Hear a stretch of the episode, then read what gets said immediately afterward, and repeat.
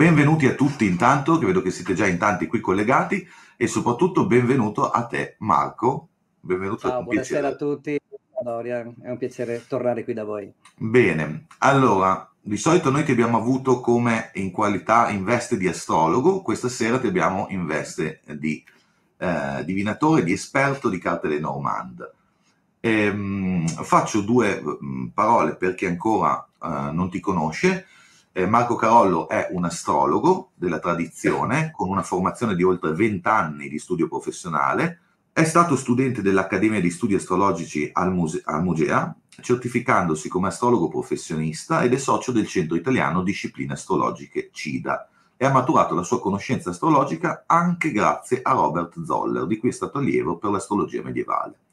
Si è poi spe- specializzato in tecnica oraria grazie al prestigioso corso di Patrizia Nava e collabora con The Sun Astrology come insegnante del percorso di astrologia oraria. Ehm, chiaramente Marco è anche un esperto delle carte Lenormand. Con l'Accademia del Tarocco Esoterico noi abbiamo un evento ogni anno che si chiama Mantica, che è un evento dal vivo che riunisce tutti i divinatori e le persone che hanno a che fare con sistemi divinatori e Marco è stato proprio nostro ospite quest'anno per parlare delle Lenormand con una bellissima conferenza. Perciò siamo qui questa sera per introdurle anche a voi. Allora, io direi, Marco, intanto come prima domanda ti direi eh, di introdurci a chi era Mademoiselle Lenormand. Intanto buonasera a voi tutti grazie ancora a Dorian dell'ospitalità.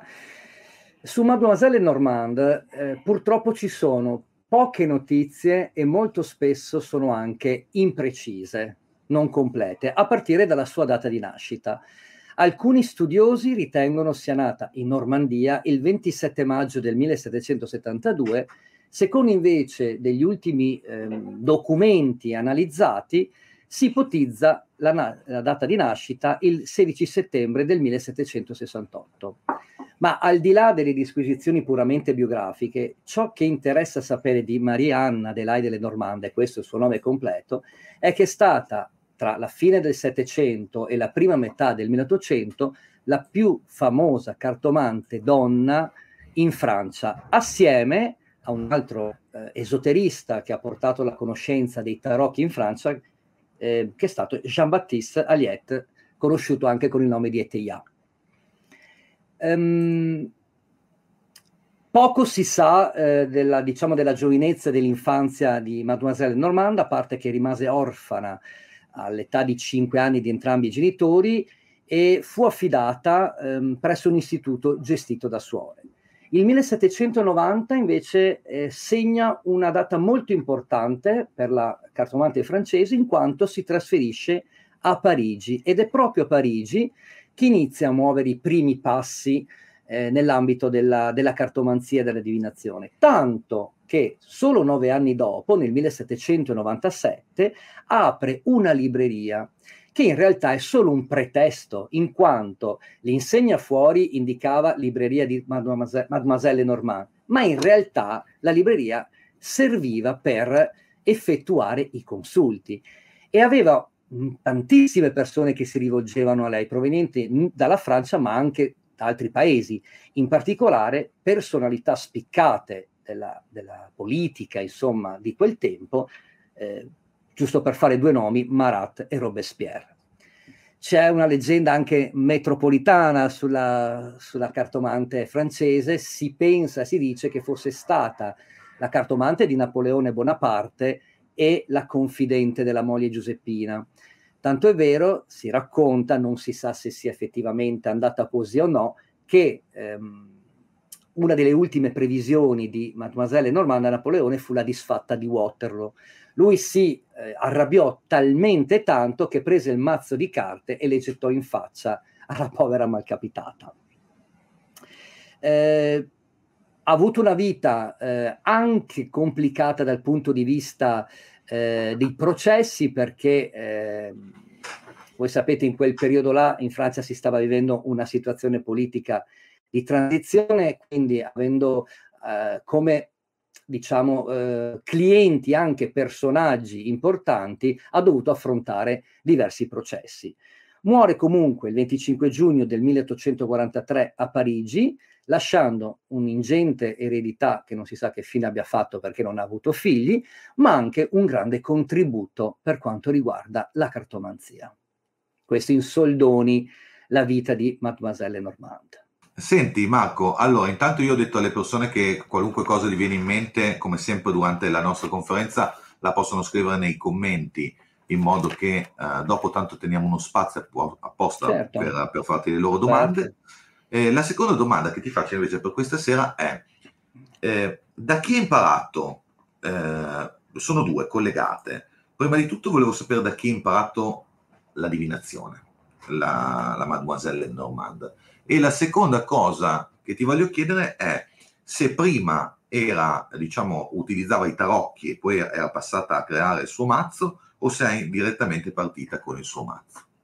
Bene, allora, Mademoiselle Normand, quando si trasferì a Parigi nel 1790, fu accolta, diciamo, sotto l'ala protettrice di una nobile signora che si chiamava Madame Gilberte, che utilizzava i tarocchi di Eteillat.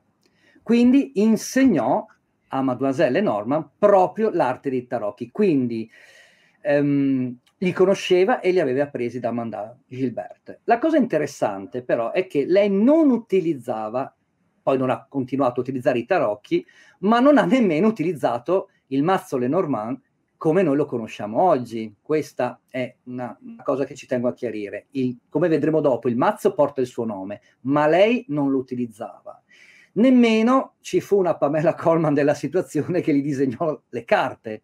Lei semplicemente utilizzava un mazzo comune di carte francesi, per intenderci quelli da poker da scala 40, e ne utilizzava 36.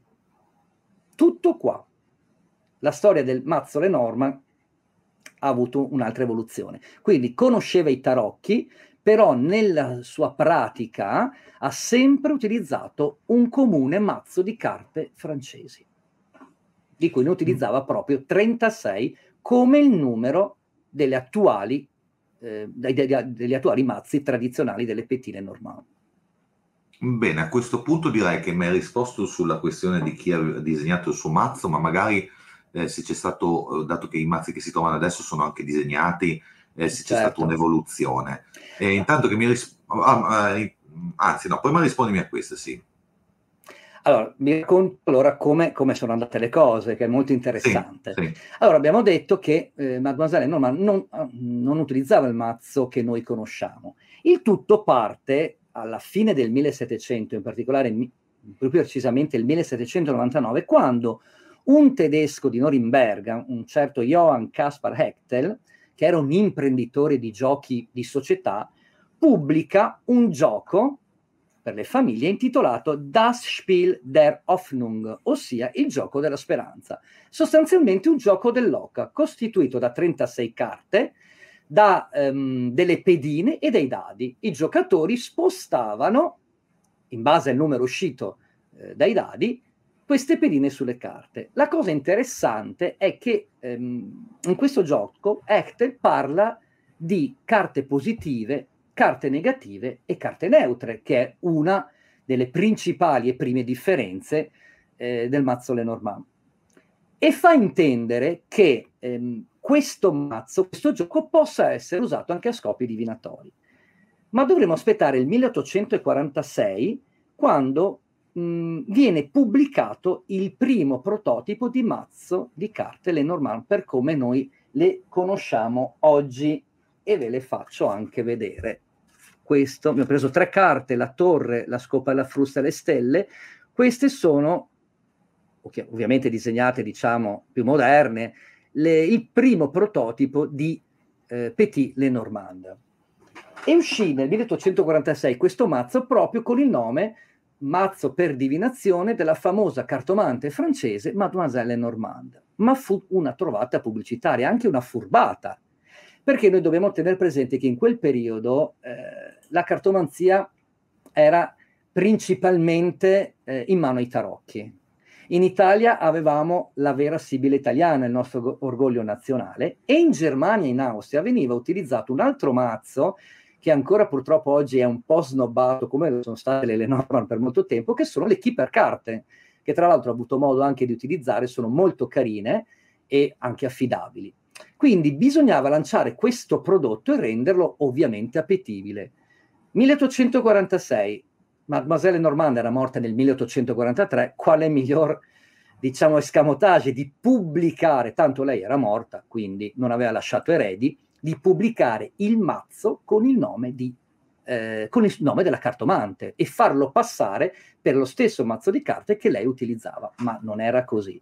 Ovviamente il mazzo fu un successo prima europeo e poi man mano si diffuse in tutto il mondo, con le sue varianti ovviamente, perché poi ogni scuola di pensiero, quella russa, quella olandese, specialmente quella brasiliana, ha il suo modo di ehm, diciamo condurre l'indagine, però le carte sono rimaste proprio queste. Cioè, Quindi, diciamo praticamente che la, le, le 36 carte rimangono uguali per tutte, cambiano praticamente le stese. Cambiano le stese, cambia anche il modo, qualche significato delle carte. Diciamo che il metodo, eh, quello che chiamano il barajo gitano in, eh, in Brasile, utilizzano le 36 carte, però hanno dei metodi diversi di interpretazione. Okay. Poi c'è il metodo francese, quello che eh, diciamo io ho intenzione di usare al corso, di, di, di, spiegare quello più famoso, quello più utilizzato che è il metodo tedesco e poi vi dirò anche perché il metodo tedesco. Bene. Bene Marco, allora direi di addentrarci un attimo nella questione perché la domanda sicuramente che tutti ti vogliono fare in questo momento è ok, adesso spiegaci un attimo come funziona il sistema, cioè come funziona un po' il sistema divinatorio delle Lenormand. Allora, ehm, ci sono ovviamente, ehm, al di là del, dell'atto di mescolare, al di là dell'atto di tagliare il mazzo, della scelta che è strettamente personale, le Lenormand, ehm, allora intanto è un mazzo costituito, abbiamo detto, da 36 carte, ehm, carte che comunque si leggono solo ed esclusivamente al dritto, quindi non come la vera Sibilla italiano, i tarocchi che si leggono anche in posizione capovolta. Ogni carta, come vedete, ve vi faccio vedere, questa è la carta della scopa e la frusta, ha un'immagine simbolica, possono essere degli oggetti, come in questo caso, dei personaggi, degli animali o dei luoghi, ehm, un numero progressivo e eh, il seme. Molte carte hanno anche, come in questo caso, la figura di corte, corte che è un jack. Ogni carta eh, in base all'archetipo del simbolo, ha dei significati chiave. Poi è chiaro che, eh, come tutte le mantiche, succede anche in astrologia, eh, con l'evoluzione dell'uomo sono stati aggiunti anche dei significati, non solo quelli tradizionali che sono stati mantenuti, ma anche aggiunti dei significati, ovviamente, per adattarli alla vita moderna. Per esempio, la carta delle stelle nei tempi moderni indica tutta la rete internet, cosa che ai tempi, nel 1846, ovviamente era impensabile. Ehm, le Lenormand non hanno... Noi si adattano un po' con noi, dico, si adattano ah, un po' con certo. noi, significati come con anche i tarocchi si evolvono in base alla società poi alla fine. Esattamente, poi una cosa che mi era sfuggita prima è che quando fu pubblicato il mazzo del 1846, un'ulteriore ciliegina sulla torta è stata data dall'inserimento di un foglietto di istruzioni per ogni singola carta che viene utilizzato ancora oggi da tutte le scuole di pensiero come base di partenza. Questo mazzo di, scusate, questo foglietto di istruzioni è stato scritto da un personaggio che si è autoproclamato erede di Mademoiselle Normand, che si chiamava Philippe Lenormand. Non si sa se questo sia il suo vero nome, non si sa se sia veramente esistito. Certo che chiamare il mazzo Lenormand con le istruzioni di Philippe Lenormand, voi capite bene che ha contribuito a una diffusione planetaria, planetaria del mazzo.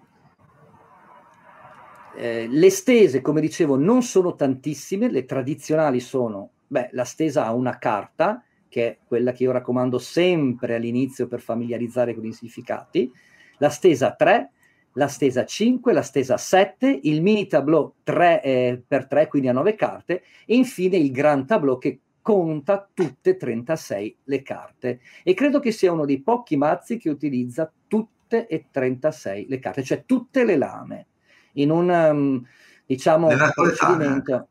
anche nel Napole, ecco sì, in un procedimento abbastanza uh, articolato dove si applicano anche delle tecniche tipo il mirroring, il nighting, ehm, in tutto in riferimento alla carta centrale, perché se avete notato ho elencato stese solo a carte dispari e un motivo è questo, che la carta centrale che funge da spartiacque è quella che dà più peso nel, nell'interpretazione. Poi ci sono anche ovviamente delle stese più moderne, quelle che io chiamo stese a settore, di cui ne parlerò anche nel corso, Mm, alcune funzionano bene, altre meno bene. Io ho scelto solamente e utilizzo quelle che hanno sempre dato dei, insomma, dei risultati soddisfacenti. Quindi, bene, diciamo che abbiamo un, un, sistema divinatorio basato su 36 carte dove ogni carta ha delle X funzioni e X significati e eh, mettendole vicino in delle stese si, eh, diciamo, si dà una risposta sostanzialmente. Si costruisce una storia, la, la, la bellezza delle Lenormand è che non si leggono le carte come in qualsiasi sistema cartomantico a compartimento stagno, ma raccontano proprio una storia. Okay. Tanto è vero che eh, le Lenormand sono tra, tra, virgolette esattamente Irene come i 36 decani, esattamente in astrologia. E, um, la particolarità eh, della carta è proprio questa, che eh, racconta una storia e anche se mh, sono tra virgolette sprecate per le risposte secche tipo sì e no, anche se si fanno ovviamente, il bello delle Lenormand è che sono molto potenti nel rispondere a domande che iniziano come, perché, che cosa. Ad esempio, invece di chiedere mh, questa relazione continuerà, le Lenormand rispondono bene che cosa dovrei fare per risolvere un problema all'interno di una relazione? Perché non sto trovando un lavoro? Quindi sono uno dei, dei mazzi di carte che possono dare anche un consiglio. Sì, su, sì. E anche le motivazioni, entrando anche nel dettaglio. Sono dette anche chiacchierine come la vera sibile italiana.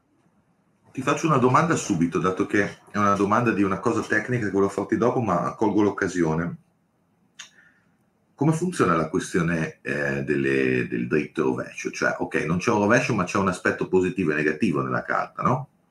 Allora, le carte hanno una polarità, neg- eh, positiva, negativa e neutra. Non si leggono eh, a rovescio, cioè si utilizzano solo al dritto. È chiaro che ogni carta eh, ha un significato positivo e negativo, ma anche lì dipende sempre dal contesto, perché per esempio Certo, per esempio la carta dei topi, che è una delle carte del mazzo, è una carta un po' pesante perché indica, pensate ai topi, ecco, un modo per imparare bene le normande è quello di eh, vedere, analizzare la figura e pensare a cosa fa quell'archetipo di simbolo. I topi cosa fanno? Rosicchiano, consumano.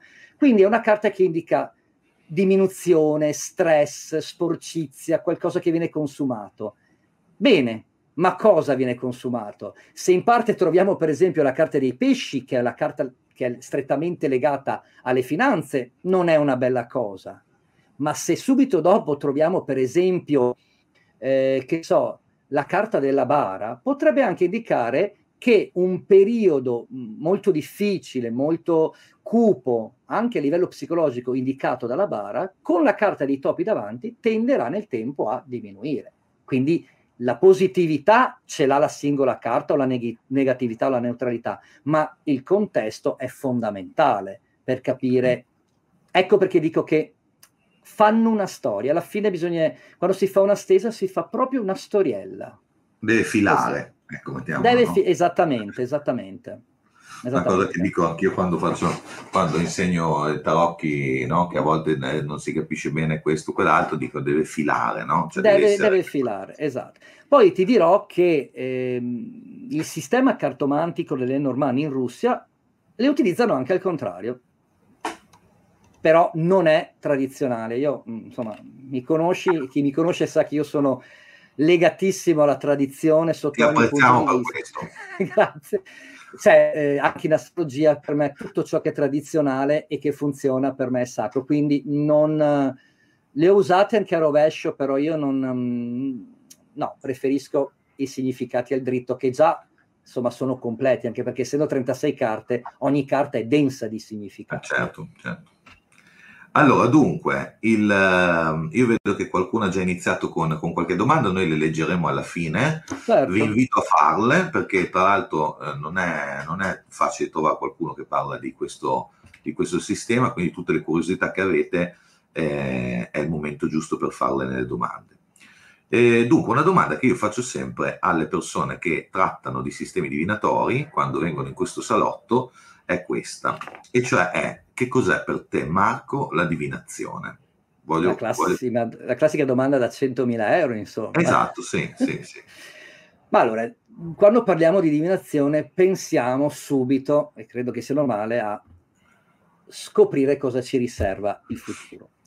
Ma eh, la cartomanzia ehm, non solo eh, dà uno sguardo a quello che può accadere, ma al presente e anche al passato.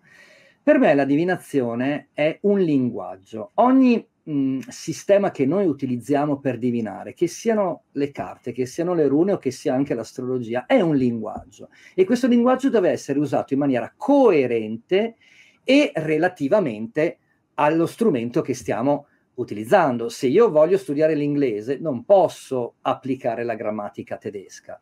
Quindi è un linguaggio mediante il quale noi leggiamo proprio un frammento di tempo o analizziamo una, una situazione o andiamo a analizzare qualcosa del passato, ma è un linguaggio, cioè la, le carte Lenormand una volta stese danno proprio una consecutio temporum di una storia, di un linguaggio. E all'inizio non ce ne si, non, se ne si accorge perché comunque si tende a ah, questa significa questa, questa significa questa, invece danno proprio una, una certa fluidità nel, nel, creare, nel creare una storia. Quindi per me la divinazione è un linguaggio con il quale noi possiamo eh, sia rispondere a delle domande, ma anche entrare in contatto con uh, qualcosa di più elevato, insomma. Bene, eh, Marco, eh, io c'è un'altra domanda che faccio sempre a questo punto, no? perché il, ehm, sono pienamente d'accordo con quello che hai detto, però una delle mie grandi curiosità quando uh, vado a, a, farmi fare le carte da qualcuno, a farmi fare l'I Ching o altri sistemi divinatori, è chiedermi chissà che porta bussa per chiedere la risposta, no? Quindi, perché la divinazione... Eh, bisogna anche bussare ai piani alti perché, perché avvenga, o almeno questa è la mia opinione personale. Per questo motivo ti faccio questa, questa domanda su Mademoiselle Lenormand. Lei a chi bussava? Aveva uno spirito guida, aveva un morto, aveva, era una credente? Ma cre- eh, essendo comunque che è cresciuta in un istituto gestito da suore, insomma, si presume eh, che fosse, fosse, cattolica, insomma, visto anche il periodo. Perché da lì escono poi quelli che proprio ci hanno rigetto, poi di solito. esatto, non si sa proprio perché purtroppo non ci sono delle, delle biografie molto, diciamo, articolate sulle normande, se credesse, se praticasse eh, esoterismo, qualche arte, a differenza insomma del suo connazionale Teia, che invece era un esoterista, era un occultista. Non lo sappiamo. Quello che posso dirti è che mh, al giorno d'oggi gli unici che ho visto che si rivolgono alle divinità sono i brasiliani, perché la maggior parte di quelli che, di, de, della parte del Brasile che utilizzano le Normand comunque fanno parte di... Eh, che so, del Kimbanda, dell'Umbanda, e quindi lì posso dirti che ho conosciuto delle persone che proprio si rivolgono a divinità. Sì, lo usano come sistema, diciamo, lo usano Esattamente rivolgono ognuno e, a chi buono. Esattamente. Io personalmente non lo faccio, ma non perché mh, per pigrizia o, o, perché, boh, o per altri motivi. Mh, lo faccio però sempre quando eh, consulto le rune perché siamo in un contesto comunque di Pantheon Reno. Ciò non toglie che ognuno, ripeto, ehm, la cartomanzia è molto libera, secondo me. Quindi, se uno si sente di rivolgersi a una sua entità, a prescindere da, dalla tradizione, può farlo liberamente. È come il processo di purificazione e consacrazione. Ogni libro dice la sua. Sì, Ogni sì, autore dice la sua. Sul sistema divinatorio sono particolarmente d'accordo, nel senso che quello è il sistema, come dicevamo prima, certo. poi eh, a chi, da chi vai a... È una, è una scelta lì. Esatto. Va bene, e direi che è giunto il momento di chiederti eh, se ci puoi fare un esempio, però a questo punto. Vorrei vedere un esempio di eh, una stesa, un, c'è un modo in cui puoi farci un esempio di come funzionano le Lenormand? Certamente, assolut- ah, una fresca fresca mia personale di qualche giorno fa. Vai. Allora, intanto io vi mostro, allora queste ve le ho mostrate prima, che sono, diciamo, le normande del prototipo iniziale. Tuttavia il sistema tedesco utilizza un altro mazzo, lo vedete che è un po' diverso, insomma, i simboli sono sempre quelli, cambiano alcuni nomi che sono mh, le Blue Hall, le Normand, che si trovano comunque in commercio. Cosa hanno di particolare? Qual è la differenza tra le due? Ve la faccio vedere subito. Prendiamo il mazzo di carte del prototipo iniziale e prendiamo le due carte che rappresentano i consultanti. Spero che si vedano. Sì, vedete che i due consultanti... Appena, appena più vicina? Ok, perfetto. Eh, vedete che eh, la carta numero 28 che rappresenta il consultante uomo e la carta numero 29 che rappresenta o la consultante donna, se è una donna a farsi fare le carte, o comunque una donna importante per il consultante uomo, non si guardano. Vedete che guardano tutti e due nella stessa direzione. Prendiamo le Blue Hall, le Normand. Vedete che in questo caso i due personaggi, a seconda di come vengono estratti, o si danno le spalle o si guardano. Giusto? A livello interpretativo questo è molto importante perché uno dei segreti delle Lenormand è la direzionalità di alcune carte. Cosa significa? Se le due carte personaggio si guardano, significa che si vengono incontro, vanno nella stessa direzione. Quindi, per esempio, in un consulto in cui un richiedente uomo chiede in merito alla sua relazione che sta avendo dei problemi o sta passando un brutto periodo, il fatto che in qualsiasi posizione, che sia una stesa 3 a 5, il gran tableau o un, un 3x3, il mini tableau, il fatto che le due carte si guardino significa che a parità di altre condizioni la situazione è ancora recuperabile, cosa che non sarebbe certa se le due carte fossero scambiate e quindi i due personaggi non si guardano. Questa si chiama legge di direzione e vale per carte, per esempio, la falce, e ha una lama, il cavaliere, cioè questo mazzo ha i suoi segreti che non sempre purtroppo vengono spiegati nei libri, anche perché la letteratura disponibile, quella francese e tedesca, o quella inglese, ci sono degli ottimi testi, ma dal momento che il testo ideale non esiste, alcuni dicono una cosa e magari ne tralasciano un'altra. Anche te una... tra l'altro quel problema lì. eh, beh, sì, assolutamente. Allora, io una delle stese che ho insegnato nel mio precedente corso Le Normande, la prima su cui tutti devono familiarizzare la stesa a tre carte, perché è la base di qualsiasi stesa Le Normande. Um, un, un, metodo molto interessante per familiarizzare con, con, i metodi divinatori, cioè con i metodi Le Normande in particolare, è quello di fare la stesa della giornata, che viene molto bene col mazzo Le Normande, cioè chiedere che cosa mi porterà la giornata di domani o che cosa mi accadrà di importante domani. Non aspettatevi che le carte vi dicano cosa succede nelle 24 ore, ovvio, vi diranno un, un aspetto della giornata che è particolarmente importante. Allora, io qualche giorno ho fatto, ho fatto la domanda la sera chiedendo che cosa mi accadrà di importante il giorno dopo, cosa mi porterà la giornata di domani e nell'ordine sono uscite. Allora, la scopa alla frusta, ok? La torre, le stelle. Allora, la prima cosa che deve essere fatta quando si fa una stesa, in questo caso lineare e dispari, è guardare la carta centrale, quindi la torre. Tra i significati della torre vi è quello più classico che è tutto ciò che ha a che fare con la burocrazia e gli enti. Ok?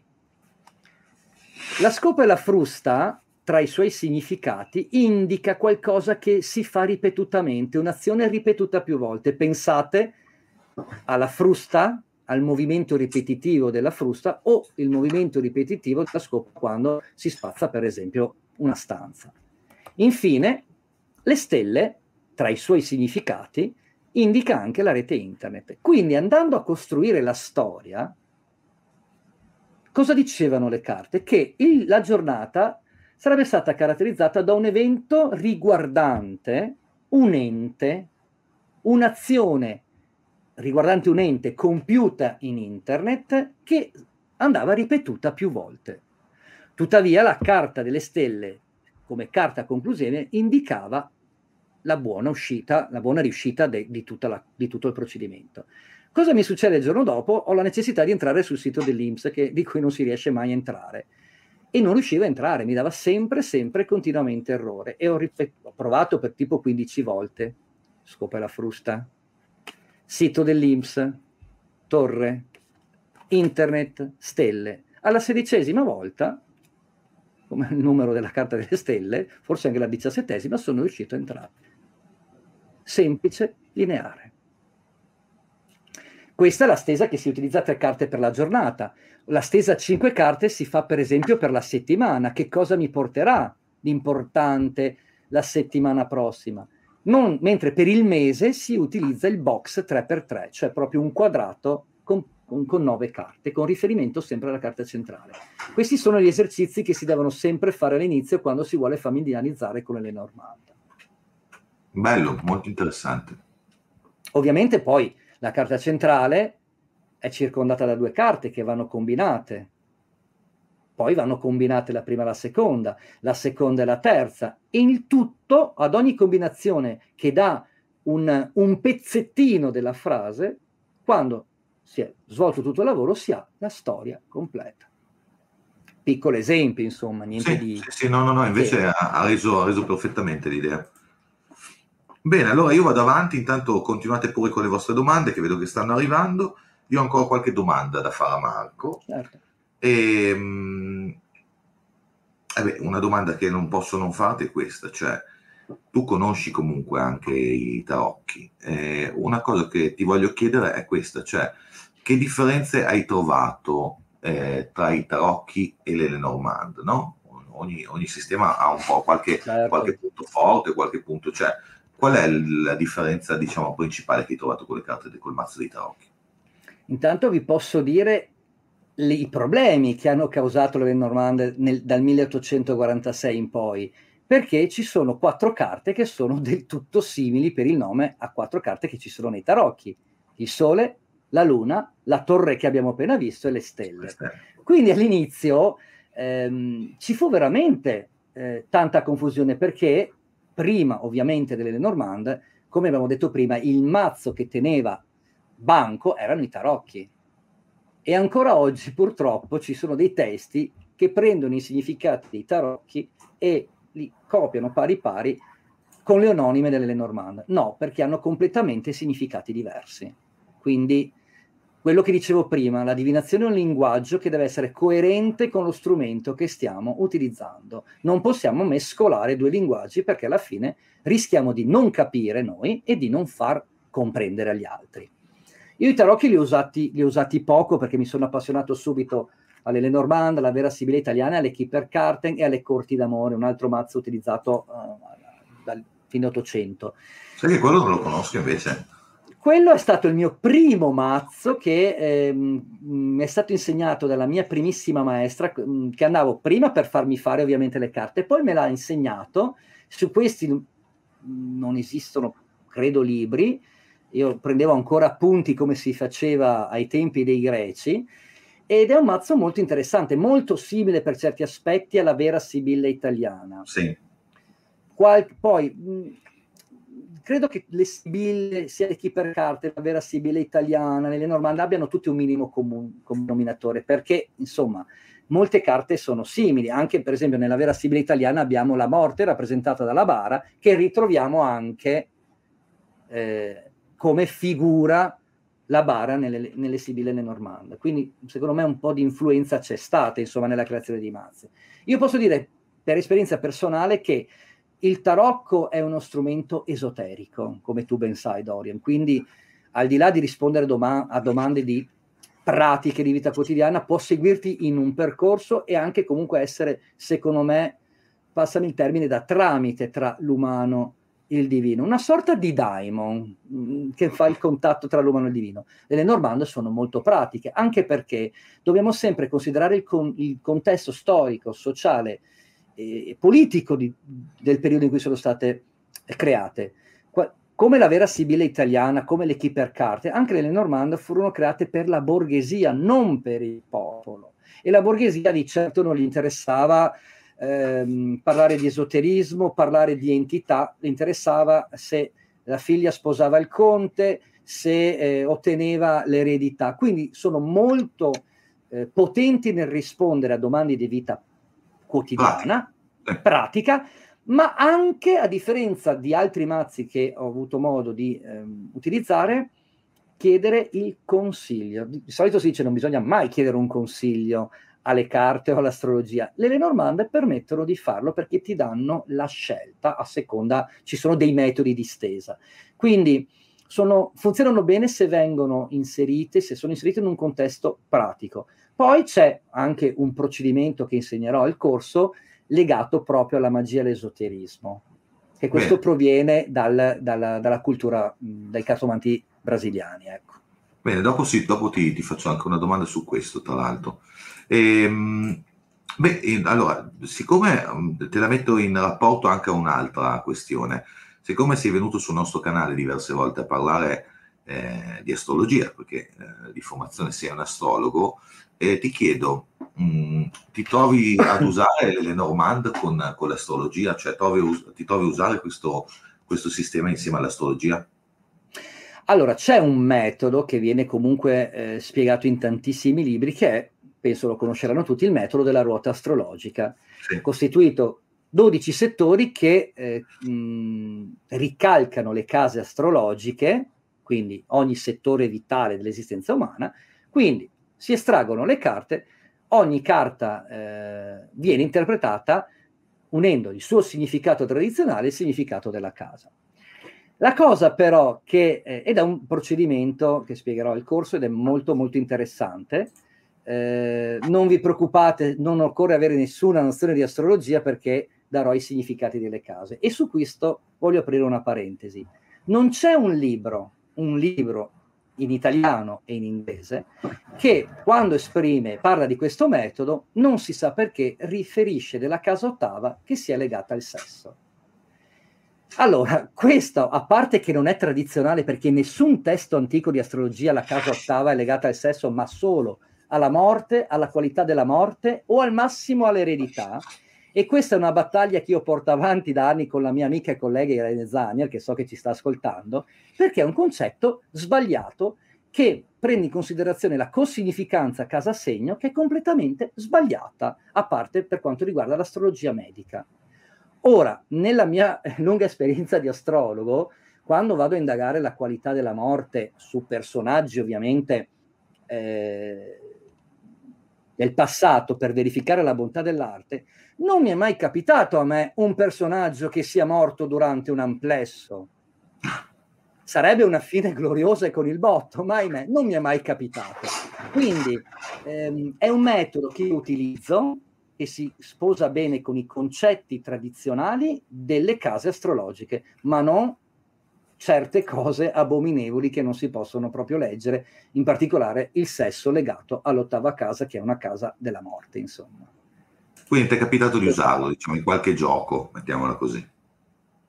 Sì, sì, io la utilizzo mm, quando vuoi, è un, un, buon metodo per, visto che ogni casa astrologica è un settore vitale, per esempio la prima casa è la salute, il temperamento, la seconda casa le finanze, la terza casa per esempio i fratelli, vi dico alcuni significati, la decima casa è il lavoro, è chiaro ehm, che unendo il significato della casa con uno, due, di solito utilizzo tre carte, insomma, per ogni, per ogni, per ogni casa per fare 36 e si danno delle informazioni molto molto interessanti.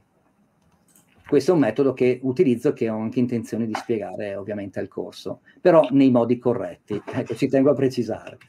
Senti Marco, e invece eh, so che nel, nel sistema delle Normand si parla dell'attivazione di alcune carte. Che cosa, come funziona questa cosa? Che cosa? Di che cosa si tratta? È uno dei punti di forza delle Normand assieme alle combinazioni. Allora, ci sono delle carte nel mazzo delle Petit Normand che vengono attivate ehm, quando si vuole indagare un, un argomento specifico. Per esempio, riprendiamo la carta di prima della torre. Quindi, se io voglio indagare, per esempio, ehm, su una questione burocratica, per esempio, um, sto vivendo, sto affrontando un processo penale, ok? Attivo questa carta. Attivare significa che la carta rappresenta l'argomento che io voglio indagare. Cosa si fa? La si pone al centro, sul tavolo, e poi a seconda della stesa che si vuole fare, a 3, a 5, a 7 carte, a 9 carte, si estraggono le carte che vanno a essere contorno, in gergo si dicono carte di corona, attorno a questa carta. Quindi le stese possono essere libere, quindi la carta centrale è random. Per esempio in una stesa, come sarà il mio prossimo mese, la carta centrale, per esempio in una stesa a 5 carte, mi dirà il leitmotiv di quel mese e le carte di corona mi andranno a specificare.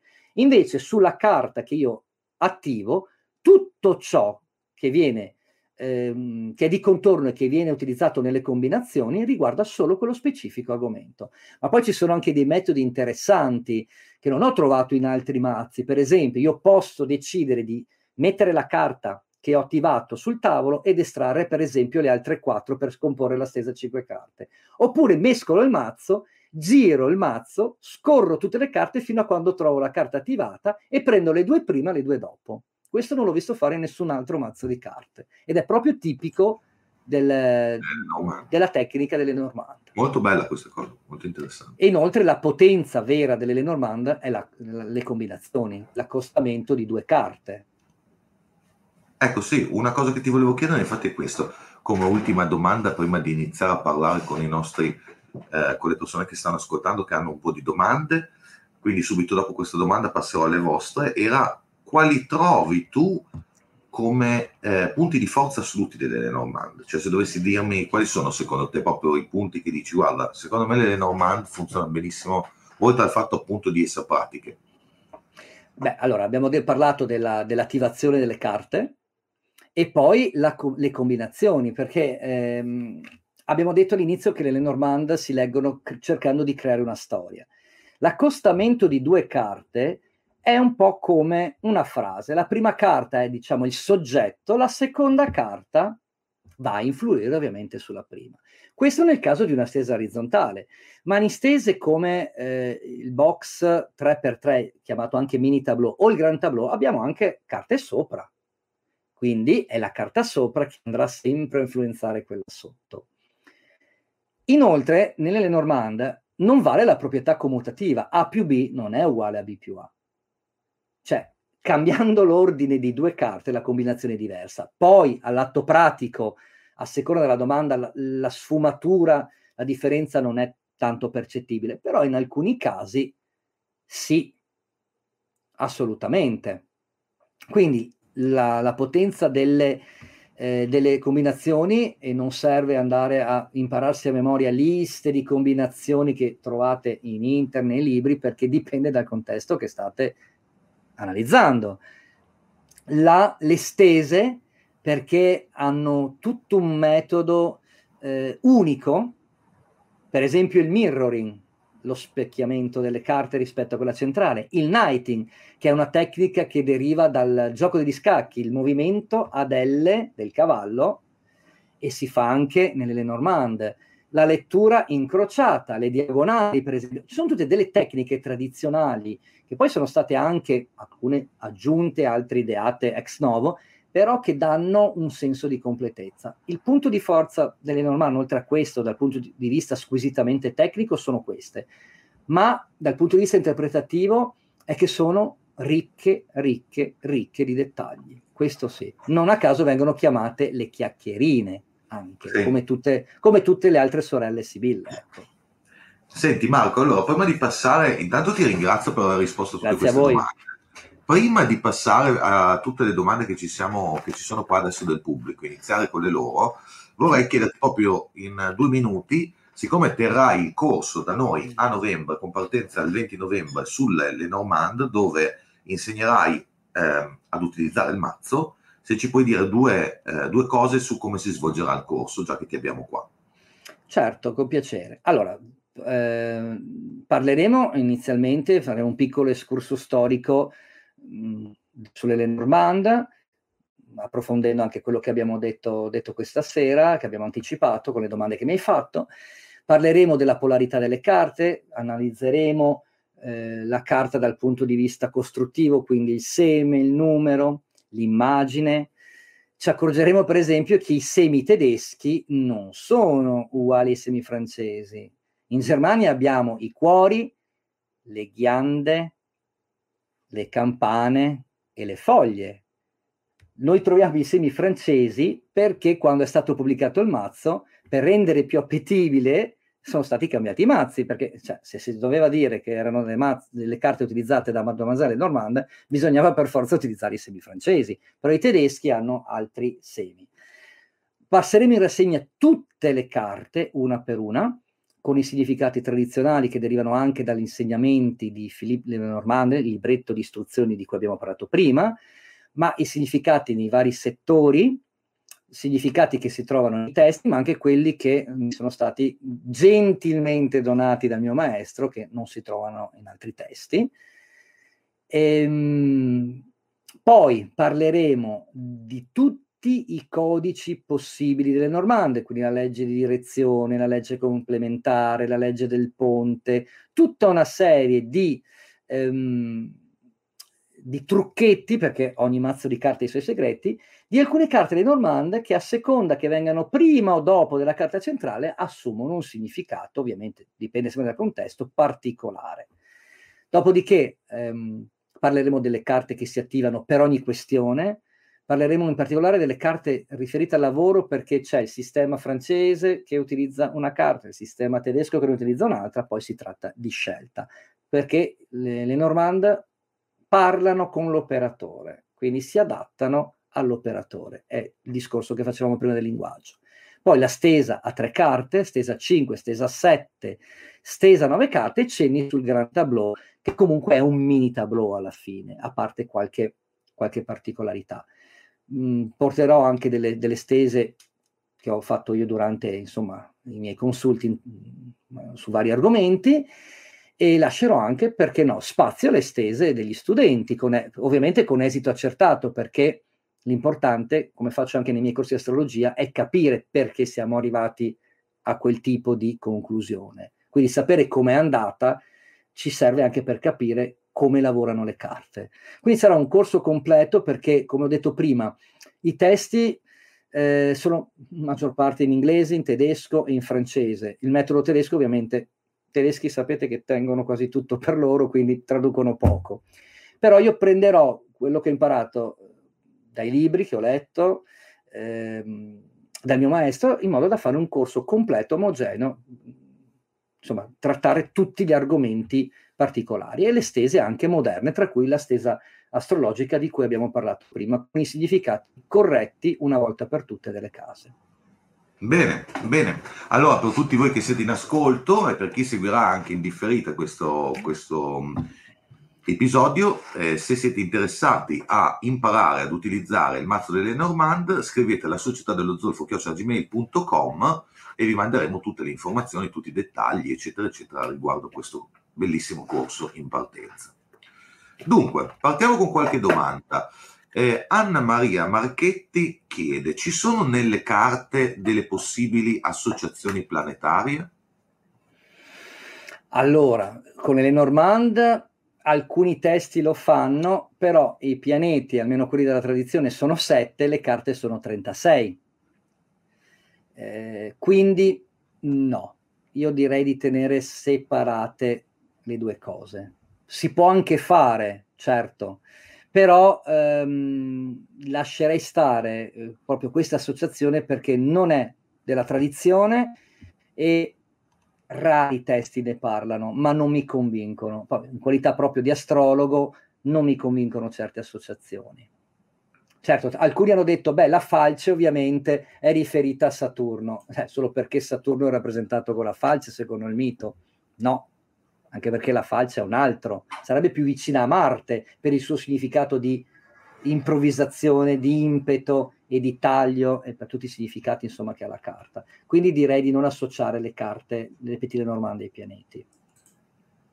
Dunque, Desiree chiede, ma Dalle Normanda aveva anche un background da maga o si occupava esclusivamente di tarocchi? Questa sarebbe una domanda che piacerebbe, una cosa che piacerebbe sapere anche a me. Io credo, perché come ho detto prima, le, biografia, le biografie su Mademoiselle Normanda sono scarse e, e anche imprecise.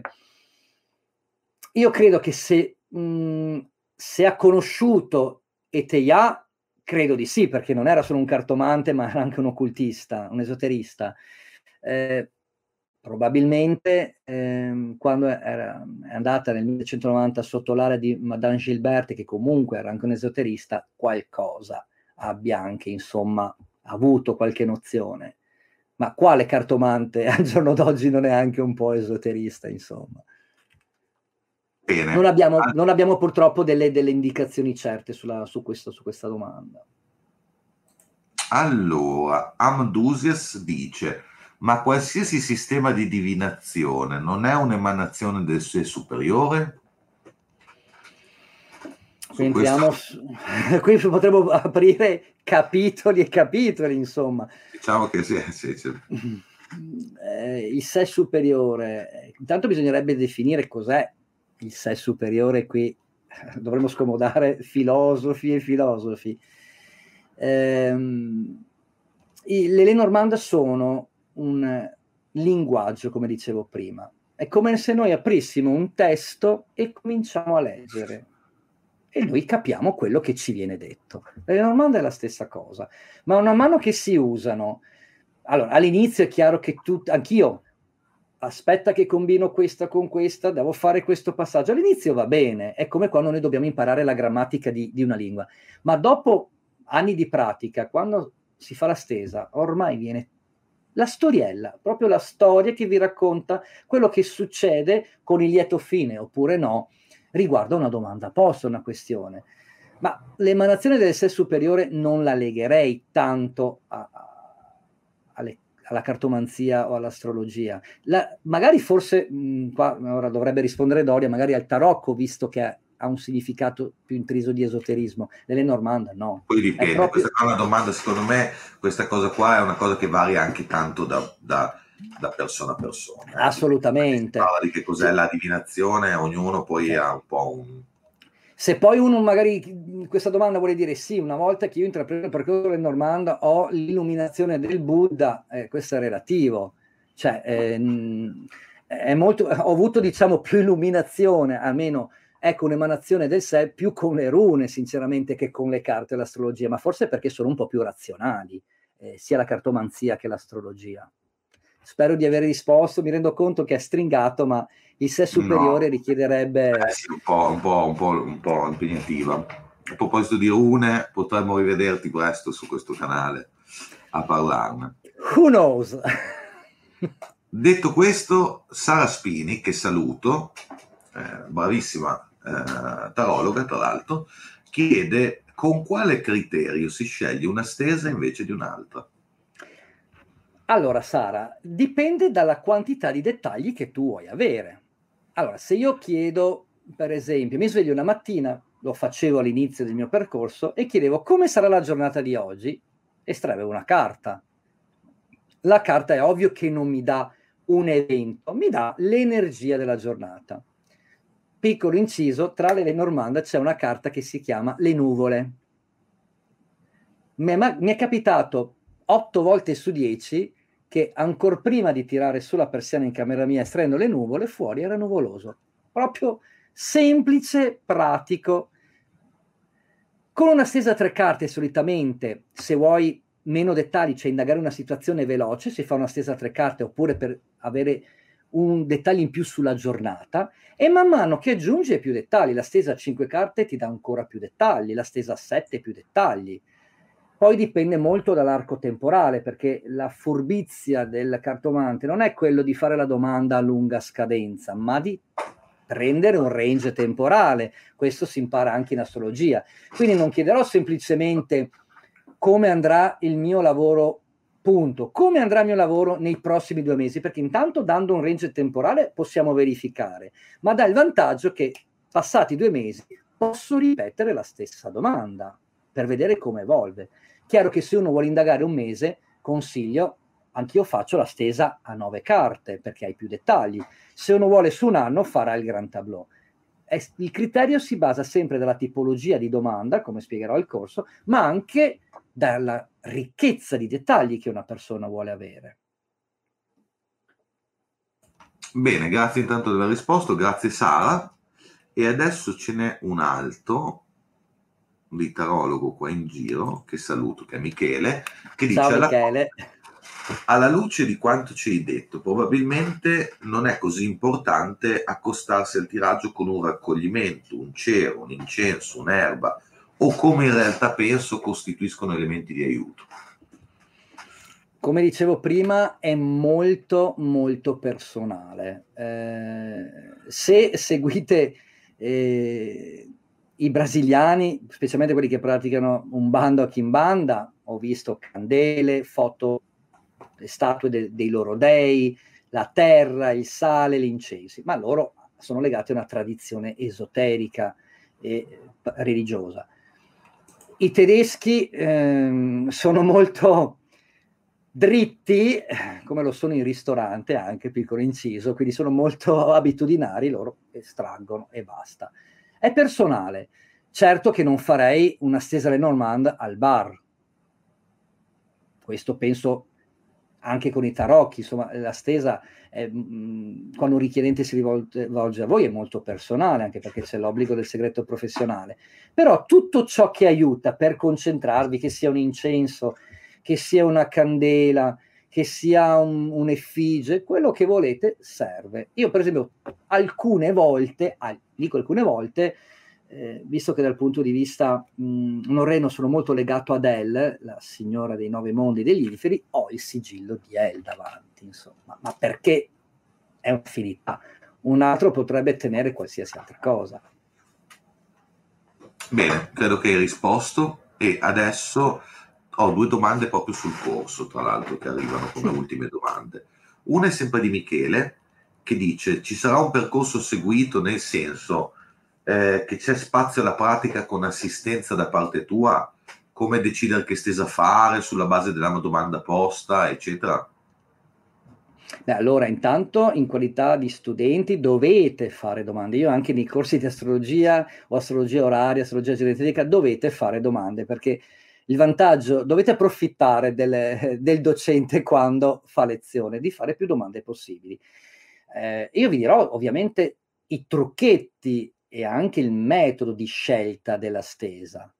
Non è che ci sia qualcosa di arcano nella scelta della stesa, dipende sempre dal dettaglio, dalla quantità di dettagli che volete avere. Però certamente ehm, metterò a disposizione, insomma, eh, tutta l'esperienza maturata, eh, ovviamente, che non viene solo dai libri, deriva insomma da tanti anni di pratica e anche, perché no, da errori, insomma, è dall'errore che si impara. Quindi certamente.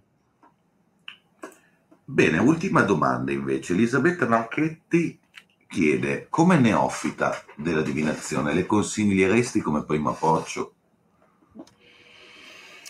Allora, ehm, per l'elasticità mentale che devi avere per le Normand nell'abbinamento, eh, nella scelta della carta di attivazione, nel creare la storia, eh, sono molto utili perché ti abituano a imparare il linguaggio. Io le ho, le ho imparate prima di iniziare l'astrologia e mi è servito molto perché l'astrologia, insomma, al di là dell'interpretazione molto razionale e c'è tantissima matematica, perché l'astrologia sappiamo che si basa sull'astronomia. Quindi io le consiglierei perché sono pratiche, perché eh, la maggior parte delle persone che si rivolgono a me hanno domande pratiche di vita quotidiana, vogliono delle risposte sul lavoro, sull'amore, sugli affari e quant'altro. Mm, è un sistema che ha poche stese efficienti e poi non si leggono al contrario, quindi rovesciate, quindi è già un vantaggio a livello di memorizzazione. Quindi io eh, ho fatto studiato sì i tarocchi, le, le, le, la vera Sibilla italiana, le Kipper, la, le corti d'amore, eh, avevo l'entusiasmo di farle tutte insieme perché io sono così, ho molti valori gemelli, quindi voglio fare tutto.